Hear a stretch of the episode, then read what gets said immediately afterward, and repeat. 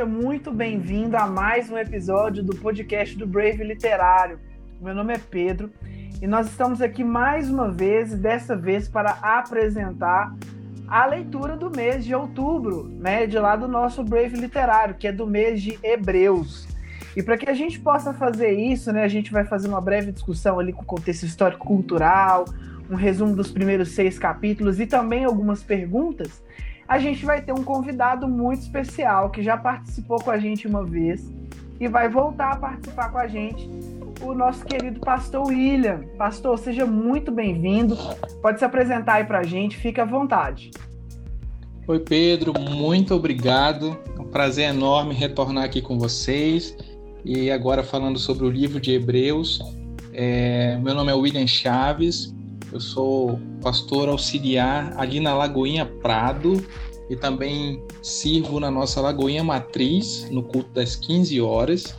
É, e para mim é um privilégio poder servir aqui com vocês é, nesse podcast tão importante. Amém, amém. A gente que fica muito feliz por poder receber você aqui, pastor. É, amém. Muita experiência, muito conhecimento, né? É uma bênção sempre para nós. É, então nós vamos começar já a nossa discussão aqui, fazendo, sem, sem mais delongas, né? Eu diria, já fazendo um certo. contexto histórico, cultural do livro de Hebreus. É, e para isso eu queria pedir, pastor, é, qual que era mais ou menos ali aquele contexto histórico-cultural que estava permeia, que, que permeia ali aquele livro, aquela carta aos Hebreus? Vamos lá então, Pedro. É, a carta aos Hebreus ela é considerado o quinto evangelho. E é interessante falar porque nós conhecemos bastante os quatro evangelhos, mas é, a gente conhece pouco o quinto evangelho, né, chamado que é o livro de Hebreus, porque justamente ele é escrito é, especificamente para os hebreus convertidos ao cristianismo.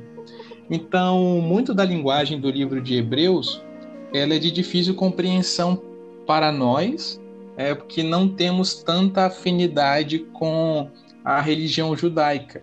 Então, por isso que não é um livro às vezes tão aprofundado como os quatro primeiro, primeiros evangelhos.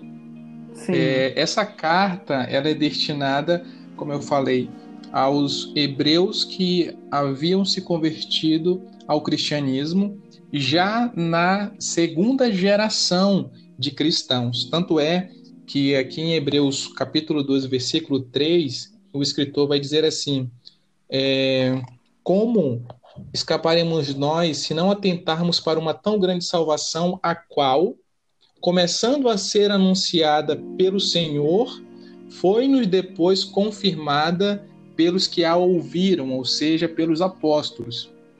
Então a carta aos Hebreus ela é destinada aos hebreus convertidos ao cristianismo, já da segunda geração de cristãos é, que entregaram suas vidas a Jesus. E o contexto que eles estavam vivendo era contexto de perseguição.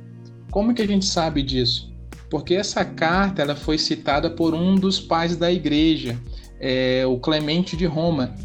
Clemente de Roma ele foi um dos primeiros líderes da igreja em Roma, né? Tanto é que tem essa ligação com o nome dele, por volta do ano de 90 a 95. Então já ali no finalzinho do primeiro século que essa carta foi escrita e citada por esse por esse pai da igreja. Então o contexto é a segunda geração da igreja, hebreus convertidos ao cristianismo que estavam sofrendo forte perseguição para voltarem ao judaísmo.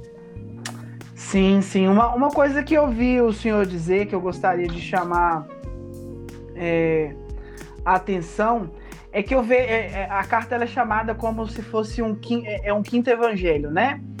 Uma, uma, uma, uma, breve semelhança, assim, uma semelhança, guardadas as proporções, é claro, uma breve semelhança que eu vejo, por exemplo, talvez seja com o propósito do livro de Mateus, não sei se eu tô, se eu tô, se eu tô certo em colocar isso, se eu acho também, por todo o. A, a, temática que tinha o livro de Mateus, de apresentar Jesus como sendo é, o verdadeiro Messias, né? E essa carta escrita para os hebreus também tendo esse, esse pano de fundo muito bem montado para apresentar Jesus como sendo supremo, soberano, que ele está acima de todos, que a sua obra é perfeita, completa e acima de todas já realizadas. O senhor também consegue enxergar essa semelhança com o propósito do livro de Mateus ou eu estou meio que delirando? Não, Pedro, perfeito. Assim, parece que é como um quebra-cabeça, né? E eu falei e você encaixou aqui. É, é isso mesmo. É, o destinatário de Mateus são os hebreus, né? Tanto é que o contexto que, que Mateus escreve o seu evangelho é específico para os hebreus e é, é, é justamente isso que você falou. É o mesmo pano de fundo é, que tenta expressar a pessoa de Cristo. Sim. Tanto é que Mateus ele, ele comprova, Mateus sempre vai dizer, Jesus fazia alguma coisa e Mateus vai concluir dizendo, para que se cumprisse o que fora dito pelo profeta. E ele cita algum profeta do Antigo Testamento para respaldar a pessoa de Cristo para os hebreus. E da mesma forma, o escritor de Hebreus, que nós não temos é, a revelação da, da pessoa que escreveu, mas é o mesmo intuito de Mateus. Tanto é que quando ele começa é, o livro, já no primeiro versículo, ele já entra com os dois pés na porta, digamos assim. Né? Ele já vai Sim. começar dizendo: havendo Deus antigamente falado muitas vezes, de muitas maneiras, aos pais pelos profetas, a nós nos falou nesses últimos dias por meio do Filho, que é Jesus. Então ele já começa é, de uma forma muito profunda. É isso mesmo.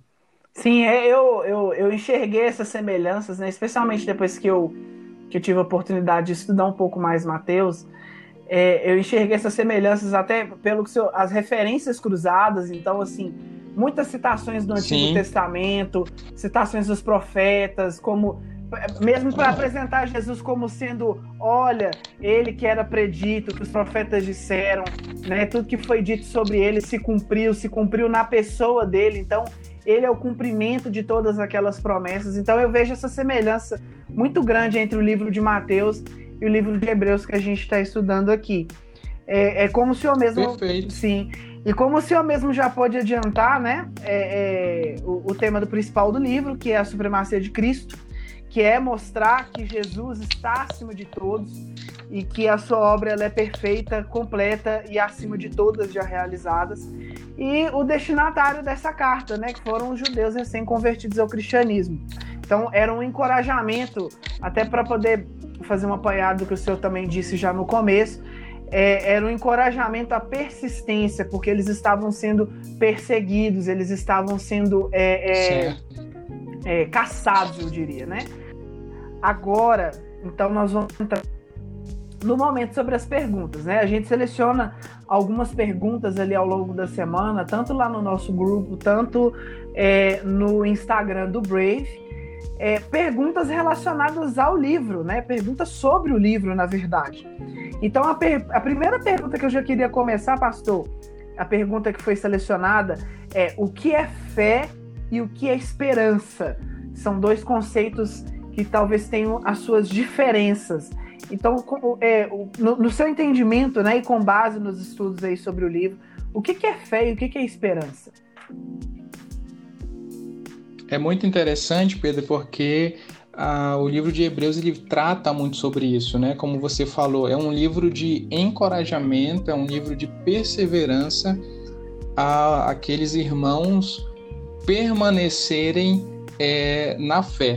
Né? E o que é a fé segundo a, a Bíblia? É a convicção dos fatos que nós não vemos. Né? Então, os, esse livro encoraja os irmãos a permanecerem nessa convicção, ainda que, ele, que eles não estejam vendo, ainda que é, crer em Jesus seja um ato de convicção, porque essa geração ela não viu a Cristo. A geração anterior que é a geração para quem Mateus escreveu, é a geração que viu Jesus fazendo seus prodígios. E viu Jesus ressurreto também, né? Lá em Coríntios vai dizer que mais de 500 pessoas viram Jesus, a primeira geração. Essa, essa já é a segunda geração dos cristãos que não tiveram essa oportunidade. Então, mesmo sem vê-lo, essa carta encoraja os irmãos pela fé, que é a convicção dos fatos que não se veem especificamente é, em Cristo Jesus. Então, esse livro encoraja esses irmãos a permanecerem firmes na fé, que o, livro vai ensinar que a fé é a convicção dos fatos que não se veem, né? é a certeza daquilo que vai acontecer. Já a esperança, que é tratada nesse livro também de uma forma é, é, bem profunda, é o sentido de uma expectativa né, de ter aquela expectativa de que de fato essa sua fé ela é verdadeira. Então nós temos dois pontos aqui: a fé é a convicção dos fatos que eu não posso ver e a esperança é a expectativa de que de fato eu estou no caminho certo, eu estou na esperança correta que é Cristo Jesus. Amém. E, e, dentro disso, a gente pode acreditar que existem tamanhos de fé? Certamente que sim. Certamente que sim. É, tanto é que quando é, o próprio Jesus vai tratar sobre a fé, ele diz que existe a fé do tamanho de uma mostarda, né? Que é aquela semente. É, o que Jesus está dizendo ali não se refere a que nós devemos ter uma fé daquele tamanho. Ele está dizendo que aquela semente que é tão pequena, ela consegue produzir folhas enormes, que vão se tornar folhas grandes, né? Então, Jesus está dizendo que uma pequena semente de fé é suficiente para produzir uma fé ainda maior. Né? Então, a fé é um dom que pode ser exercido e que pode crescer de acordo com a maturidade cristã.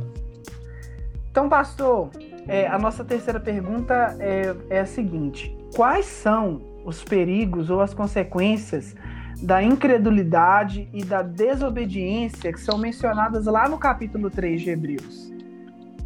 Pedro, eu acredito que é, depois do tema principal do livro, que é a supremacia de Cristo, né, na, onde o autor vai falar sobre que Cristo é superior aos anjos, Cristo é superior a Moisés, Cristo é superior à, ordem sacerdotal de Arão. É, o segundo tema mais importante, se eu fosse é, dimensionar, seria esse: a questão da incredulidade e da desobediência. É, ele vai falar isso por, por outros capítulos, mas especificamente no capítulo 3 ele começa a entrar nesse contexto, né? Quando ele é, diz aquela, aquele famoso versículo, é, se hoje ouvires a voz do Senhor, não endureçais o vosso coração, e ele vai fazer um paralelo com o povo hebreu quando estava no deserto, aqueles 40 anos, e pelo fato deles é, viverem em incredulidade, desobedeceram a Deus e por isso eles não puderam entrar no, no descanso de Deus, que era a terra de Canaã. Então é um perigo muito grande, porque muitas pessoas é, acreditam que o pecado original foi a desobediência. E esse livro e esse capítulo nos ensina e traz a ênfase de que, de fato, o pecado original foi a incredulidade. Lá no, no, no Éden, a, a serpente colocou dúvida na palavra de Deus, e quando Adão e Eva deixaram de acreditar na palavra de Deus, é, quando entrou a incredulidade no coração, foi aí então que eles desobedeceram. É o mesmo princípio aqui do capítulo 3 de Hebreus, que o autor vai falar que durante 40 anos o povo viu as grandezas e os milagres de Deus, e mesmo assim a incredulidade é, habitava no coração deles e essa incredulidade os levava à desobediência.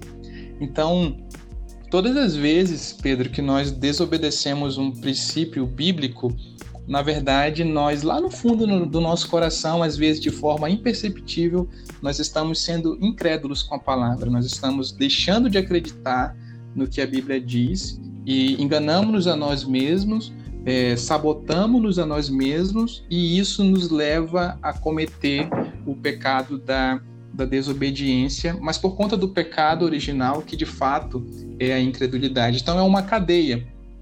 A incredulidade me leva a desobedecer e a desobediência me tira é, do descanso de Deus. Tanto é que o capítulo 3, o verso 19, ele vai dizer assim: E vemos que não puderam entrar no descanso por causa da incredulidade. É interessante que do, esses, esses que passaram 40 anos no deserto, eles não deixaram de entrar por conta da desobediência, mas por conta da incredulidade. Porque se a gente for ver a história, a história parece que eles não entraram porque desobedeceram, mas o autor é enfático, ele vai dizer: e vemos que não puderam entrar por conta da incredulidade. Tanto é que o capítulo 4, versículo 1, ele já começa dizendo: é, portanto, temamos que, sendo nos deixado a promessa de entrar no seu repouso, pereça que alguns de vós fiquem para trás. Aí ele traz esse esse ensinamento, esse perigo, olha, devemos temer essa incredulidade para que a gente não fique para trás é, do repouso, da bênção e da misericórdia de Deus. É uma coisa muito interessante. Você citou o exemplo de, de lá de Gênesis, né? Sim. Inclusive, a gente vai voltar em Gênesis agora também para a última pergunta. Mas uma, uma das coisas mais interessantes é que quando a gente olha, normalmente, para esse evento, para o que aconteceu lá no Éden, a gente tende a olhar de uma forma superficial. Né? A gente vai olhar simplesmente para a ordem que foi desobedecida, mas a gente não vai olhar para o pressuposto. Né? E a gente não pode se esquecer que as nossas atitudes, tudo aquilo que a gente faz, obviamente, né, e o próprio Jesus diz, é, é, que o que contamina não é o que entra, é o que sai, né? Ou seja, o que Perfeito. sai do seu coração, é o que está lá dentro. Se você dá, muitas vezes, se você dá ouvidos, como você disse, como Adão e Eva deram ouvidos à serpente para plantar dúvida, né? Para poder plantar é, é, uma, uma semente ali que fizesse eles acreditarem, fosse assim, olha, ele disse, mas é, é, existe uma outra possibilidade aqui, né? Então coloque em descrédito, eles colocaram em descrédito a palavra do Senhor. Então é muito importante a gente sempre enxergar esses pressupostos, né? Ou pelo menos tentar enxergar eles. E é só com uma meditação mesmo realmente profunda que a gente consegue discernir isso, obviamente também com é, principalmente com o Espírito Santo de é, Deus. É, Pedro, e aí faz... E quando eu disse. Sim, pode falar. Pode continuar. Não, pode continuar. Não, eu ia é, só concluir, é, é, concluir não, dar seguimento ao seu raciocínio, que quando a gente percebe que o, o pecado original veio da incredulidade, é, e a consequência disso foi a desobediência deles comer o fruto e dos, dos hebreus de não entrarem na terra prometida, quando Jesus vem, é, o que nos faz ter a salvação em Cristo não é simplesmente não é primeiramente a obediência, mas a crença. Então, eu creio em Jesus, eu acredito em Cristo e depois de que eu acredito é aí que eu vou obedecer. É, não, é, não é o contrário. Eu não tenho que obedecer para crer. Eu primeiro preciso crer para depois obedecer. Então, é, o cerne da salvação está entre crer ou viver na incredulidade. Então, aquilo, o pecado original foi a incredulidade que nos levou à morte eterna e é a crença em Jesus que vai me levar à vida eterna. Né? Então tem esses dois paralelos aí interessantes também que o escritor de Hebreus enfatiza bastante. E o que enfatiza também que é o quanto a palavra de Deus é alinhada, né? Deus ele é um Deus alinhado. Então, Isso. É, tudo, tudo aquilo que ele faz, né? To, é, é, todo o seu, é, é, o seu mover na história, tudo que ele inspirou, tudo que ele disse, tudo que ele fez tem uma ligação, né? Uma ligação em absolutamente tudo. E não é uma a, aquela ligação fraca, é uma ligação muito forte. Todas as coisas estão muito bem costuradas, né? Todas as coisas estão muito bem juntas ali a fim de formar uma mensagem que é única, né? Em perfeita e, harmonia. E, em perfeita harmonia. E eu tava até, até tinha brincado que a gente ia a gente tinha ido em Gênesis para falar sobre Adão e Eva, e a gente ia voltar em Gênesis, mas ia voltar em Gênesis um pouco mais na frente, né? É e, uma pergunta que surge, que é citado pelo autor de Hebreus lá, lá nessa carta, e que muitas pessoas às vezes não têm noção, né? Eu tive essa noção, por exemplo, quando eu estudei Panorama do Antigo Testamento com o pastor Thales Violante lá na igreja é, Lagoinha do. Esqueci qual Lagoinha que é, eu sei que fica lá do lado da matriz. É, mas eu estudei com o pastor Thales Violante e eu descobri né, essas questões sobre Melquisedeque muito, muito interessantes, mas vamos abrir a pergunta. Vamos... Quem é Melquisedeque, pastor?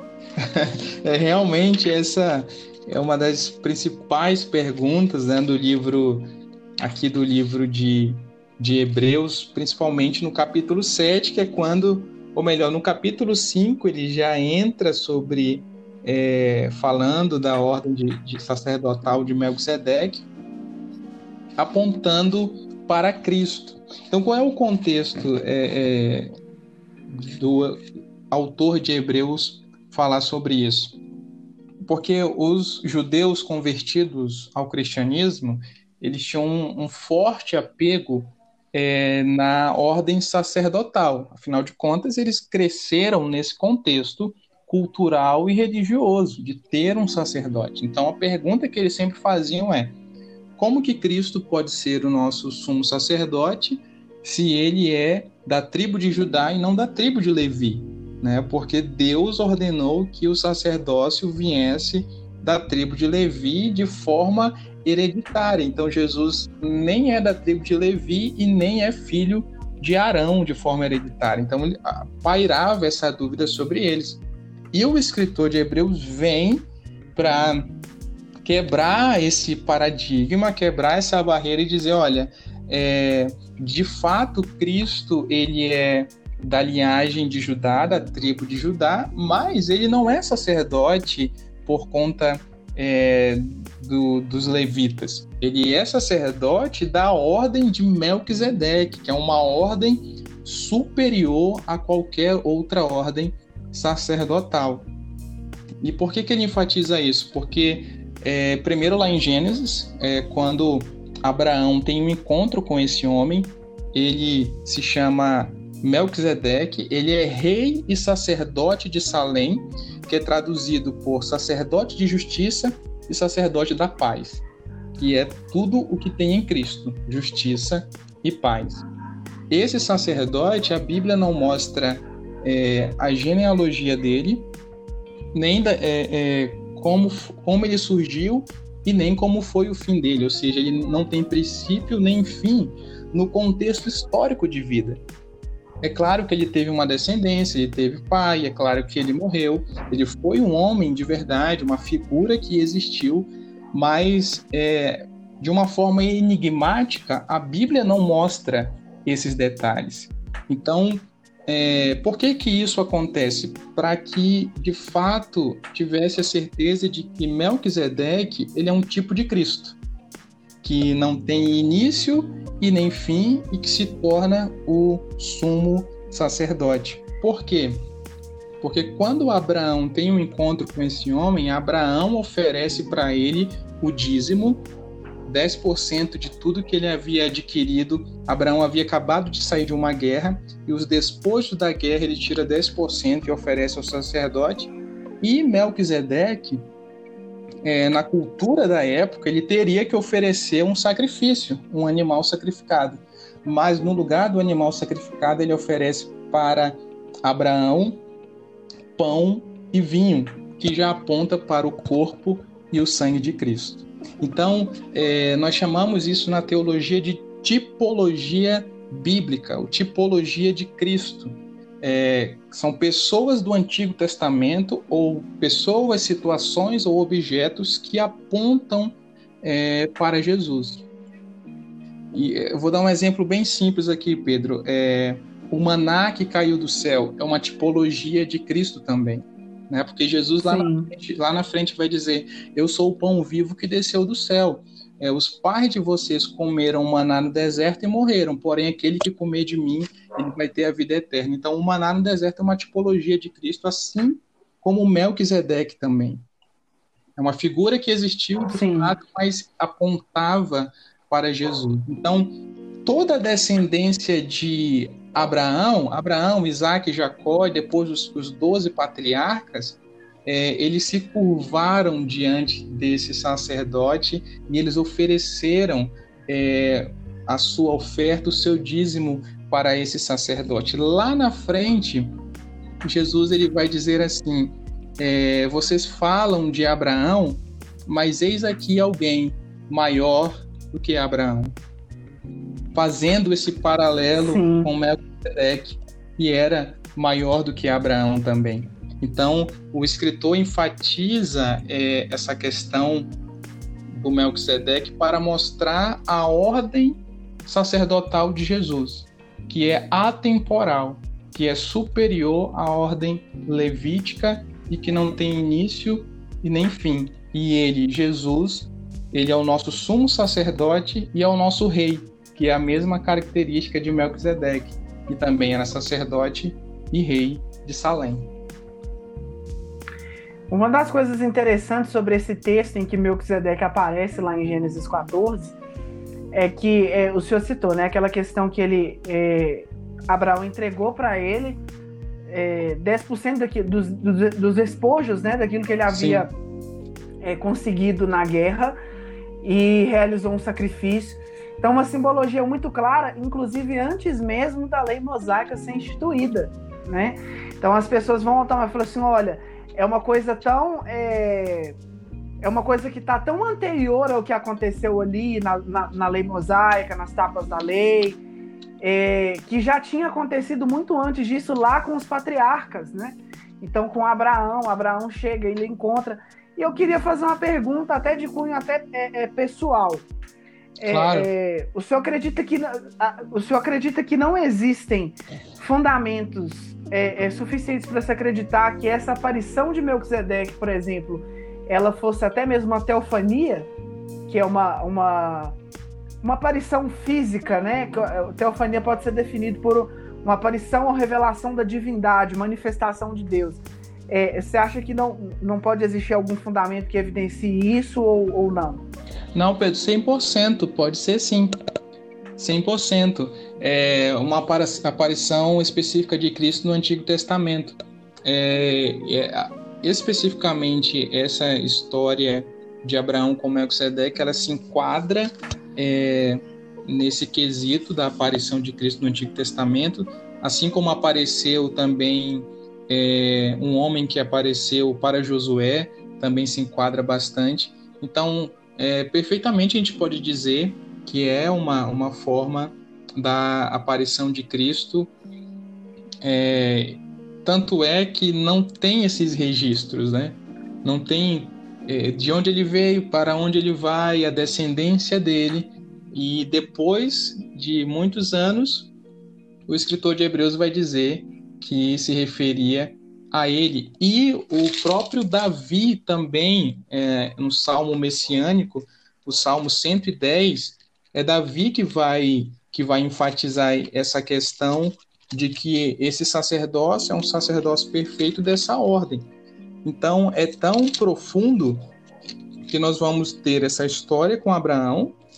Davi vai citar no Salmo 110, o versículo 4, quando ele diz: Jurou o Senhor e não se arrependerá. Tu és o sacerdote, sacerdote eterno, segundo a ordem de Melquisedeque. E Davi escreveu esse salmo quando ele estava sendo empossado como rei de todo Israel, apontando novamente para Cristo. E nós vamos ver de novo aqui em, em Hebreus. O fato é que é, é tão possível ser uma teofania que é, esse é um assunto inesgotável. É, assim como Cristo é inesgotável, por isso que os dois, Melquisedeque e Cristo, podem de fato ser a mesma pessoa. Sim. Inclusive, enquanto o senhor falava, que eu vou até revelar, tanto para o senhor, tanto para os ouvintes, né, para quem está ouvindo a gente, é, que o senhor citando esse salmo, salmo 109, é, salmo 109? 110. É, 110. Isso. Citando esse salmo 110, eu até é, me lembrando, eu cheguei a me arrepiar todo, né, porque assim a forma como aquilo que a gente disse antes, a forma como as coisas estão linkadas na história bíblica e, e todos os eventos, né? Ele Davi no momento que ele está sendo empossado, Jesus Sim. ele é, é, é, Jesus ele é citado, por exemplo, se eu não me engano, no livro de Mateus na genealogia como sendo filho de Davi por ser da descendência de Judá. E ele, no momento em que ele está sendo empossado, ele citar o Messias que ainda viria, o Rei eterno, o Rei perfeito, né? Que cumpriria aquele governo, que o governo de Davi foi um governo imperfeito, né? Mesmo ele sendo um homem segundo o coração de Deus, foi um governo imperfeito e ele já apontando, direcionando para o Messias que havia de vir. Isso, isso me arrepia assim da cabeça ao pé. Não tem Com certeza, noção, porque ele né? poderia citar da ordem de Judá, da ordem de Levi, mas ele diz não, é um, um sacerdócio perfeito da ordem de Melquisedeque, né? E é o único texto Sim. que fala sobre isso e, e ainda um texto de Davi, um salmo messiânico. Sim. E, e lembrando assim que é, é, o texto, o texto bíblico, ele não deixa claro para a gente. No, nós que é, é, por estudarmos, né, obviamente eu me espelhar em pessoas que estudaram mais profundamente, que passaram essas informações, é, especialmente lá na época que eu fiz o, o, o, panorama do Antigo Testamento, e eu lembrei onde? Na Lagoinha União, o pastor Thales Violante. Sim, a União, é, também estava tentando lembrar. Isso, Lagoinha União. É, então, através dessas informações que são passadas, nós podemos chegar à conclusão né, que pode se tratar de uma teofania. Mas todas as Sim. hipóteses que nós colocamos aqui, né, da, a principal que se refere ao texto de Hebreus, é exatamente aqui, o autor que se referir a, a, a, a Melquisedeque para gerar uma imagem, né, é um signo, para gerar uma imagem na cabeça daquelas pessoas, elas fazerem referência, ou seja, uma informação que é passada de uma forma com que aquelas pessoas vão entender do que, que aquilo significa, gerando exatamente pegando essa imagem de Melquisedeque, que era uma que havia sido citado ali, é, é, é, eu vou me esquecer como que era o Antigo Testamento deles, né? O senhor, se o senhor quiser lembrar aí, isso e que é citado e que eles automaticamente leram durante toda a vida, cresceram sabendo dessa história, e ali naquele momento oportuno ele é usado, ele é inspirado para poder lembrar, né? Fala assim, olha, ele é segundo a ordem de Melquisedeque. Então, se não existe como, segundo a linhagem dos hebreus, a linhagem física de sangue, alguém ser rei e sacerdote ao mesmo tempo, Jesus é sacerdote e rei de uma ordem superior. Isso é fantástico. É Deus Não, mesmo, mesmo, que. É glória é tão, a Deus é por tão, isso. É tão fantástico, Pedro, que, como nós citamos aqui, eles precisavam dessa figura sacerdotal, né? esses, esses hebreus, esses judeus convertidos ao cristianismo. Então, se Jesus não era da ordem é, araônica, a ordem de Levi, então de qual ordem ele, ele era? Então, o escritor de Hebreus ele se preocupa, o que você falou é perfeito e vale a pena frisar. O escritor, ao escrever, ele se preocupa ao citar é, a ordem de Melquisedeque, que é uma ordem sacerdotal infinitamente superior, e ele remete ao livro de Gênesis, que está no Pentateuco, ele remete ao livro de Salmos, é, que é um livro importantíssimo para testificar a veracidade é, dos fatos, e também ele, ele se refere aos profetas, porque Davi é considerado um profeta também. Então ele enfatiza, ele dá base do Pentateuco, dos Salmos e dos profetas, para, para dizer: olha, o que eu estou falando aqui para vocês não vem da minha cabeça, não é heresia, mas é bíblico, é consistente e é comprovado que de fato esse Jesus é dessa ordem. Então não, não, não tem precedente para dúvida é, para que eles ficassem ainda titubeando se iriam acreditar ou não. Os fatos bíblicos comprovaram de fato é, o que o escritor estava querendo dizer. É isso aí. Então não houve margem para dúvida, né? É aquela Isso mesmo. que a gente citou, das, muitas referências cruzadas, muitas referências ao Pentateuco, muitas referências aos, é, é, ao, ao, livro de, nesse caso, o livro de Salmos e os profetas, né? Sim. Tanto maiores quanto menores, aqueles que profetizaram acerca do Messias. Então, não teve margem nenhuma para dúvida. A mensagem é bem clara, as exortações são bem claras e tá aí, exposto, né? Acho que a gente terminou, essa foi a última pergunta. Tá aí exposto. né, o que é um panorama desses primeiros seis capítulos, o que é o livro de Hebreus, quem foi que escreveu, qual era o contexto, coisas que são muito importantes, né? É sempre bom a gente citar e frisar isso.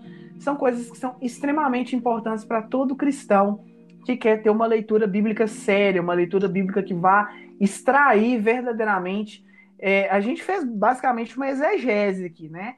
Então, é, sem, sem fazer essa exegese bem feita, não tem como a gente conseguir extrair essa mensagem completa. Obviamente que é, eu, eu creio, nós cremos, que as pessoas que não têm um conhecimento, que nunca ouviram na vida o que, que significa exegese, o que, que é hermenêutica, Deus vai falar com essas pessoas da mesma forma, mas pra, até para que a gente possa conhecer cada vez mais e mais, se nós dispomos, de, eh, se nós dispomos desses mecanismos, dessas ferramentas, nós precisamos conhecer porque isso vai com certeza nos abençoar de forma profunda. Então, esse foi o nosso episódio, nosso primeiro episódio do livro de Hebreus no Brave Literário, no nosso podcast aqui do Brave Literário. Então, eu gostaria de agradecer você que esteve com a gente aqui durante esse episódio, e principalmente Pastor William, que dedicou do seu tempo, né? Pastor William, inclusive, vou abrir espaço para uma brincadeira. Pastor William está em casar, gente. Né? Então, assim, tá na correria ali dos preparativos e uma série de coisas, mas ainda assim é, se colocou Amém. disponível aqui para nós, compartilhando o seu conhecimento com a gente para que a, a, nossa vida, né? Porque eu também fui muito abençoado aqui nesse episódio. Então, pastor, eu queria deixar aberto para o senhor, para o senhor poder fazer aí é, o, o, seu jabá, deixar suas redes sociais, né? Falar de algum ministério que o senhor esteja envolvido e fazer um convite aí para a gente. Olha, quem quiser me acompanhar, é a única rede social que eu uso, que eu tenho é o Instagram. Então vai lá, arroba William Chaves Oficial. É, oficial não é porque eu sou famoso, não, é porque já tinha outro William Chaves, eu queria, queria que uma continuasse o meu nome. Só uma forma de por, diferenciar. Por oficial. É, sim. Isso. Então vai lá no Instagram, William Chaves oficial. E eu quero agradecer mais uma vez ao Brave, quero agradecer ao Pedro, é sempre um privilégio estar aqui com vocês. E a todos os nossos ouvintes, não esqueçam disso. Assim como o livro de Hebreus fala sobre a superioridade de, de Cristo, eu quero dizer que Cristo é superior a essa pandemia, Cristo é superior à crise que você possa estar passando, Cristo é superior a qualquer coisa em, em nossas vidas que pode nos afligir e perseverar nessa fé de que Cristo ele é, é superior a qualquer situação que eu possa estar passando e quando eu me apego nisso, nessa certeza, nessa fé, nessa esperança, eu consigo é, crer que o amanhã vai ser um dia melhor. Então, queria deixar essa palavra final. Amém. É, e fazendo um acréscimo nessa sua palavra, até porque a gente teve aí alguns eventos recentes acontecendo lá no Chile, né? A, é, o Levante é Socialista, é que está comemorando um ano lá, e por causa desse um ano de comemoração, é, algumas igrejas cristãs foram queimadas, depredadas, né? É, é um tempo muito difícil para os cristãos na América do Sul, e eu vou ser sincero, é, tende a ficar cada vez mais complicado. Mas a palavra já havia predito isso. E nós temos a palavra de Deus, nós temos Sim. a esperança da palavra de Deus, é, é, uma forma de conseguir enxergar além desse momento de crise, né? além desse momento de perseguição. Então nós devemos perseverar, Amém. nós devemos continuar e nós não devemos ter medo, porque nós somos portadores de uma verdade que é a verdade que rege o universo. Então nós não temos nada a temer né? Até mesmo eu até diria, morrer para nós é lucro. Então, se tiver que chegar nesse ponto um dia, que nós não venhamos hesitar a escolher estar sempre ao lado do nosso mestre, que é supremo Amém. e é soberano sobre todas as coisas. Amém? Então, Amém. você que nos ouviu até agora, muito obrigado. Que Deus continue te abençoando. Eu espero vocês, né? Eu não sei se vai ser eu que vou apresentar o próximo, mas de qualquer forma, nós do Brave Literário esperamos você para o próximo episódio que vai ocorrer até o fim do mês. Deus continue te abençoando. Muito obrigado e até mais.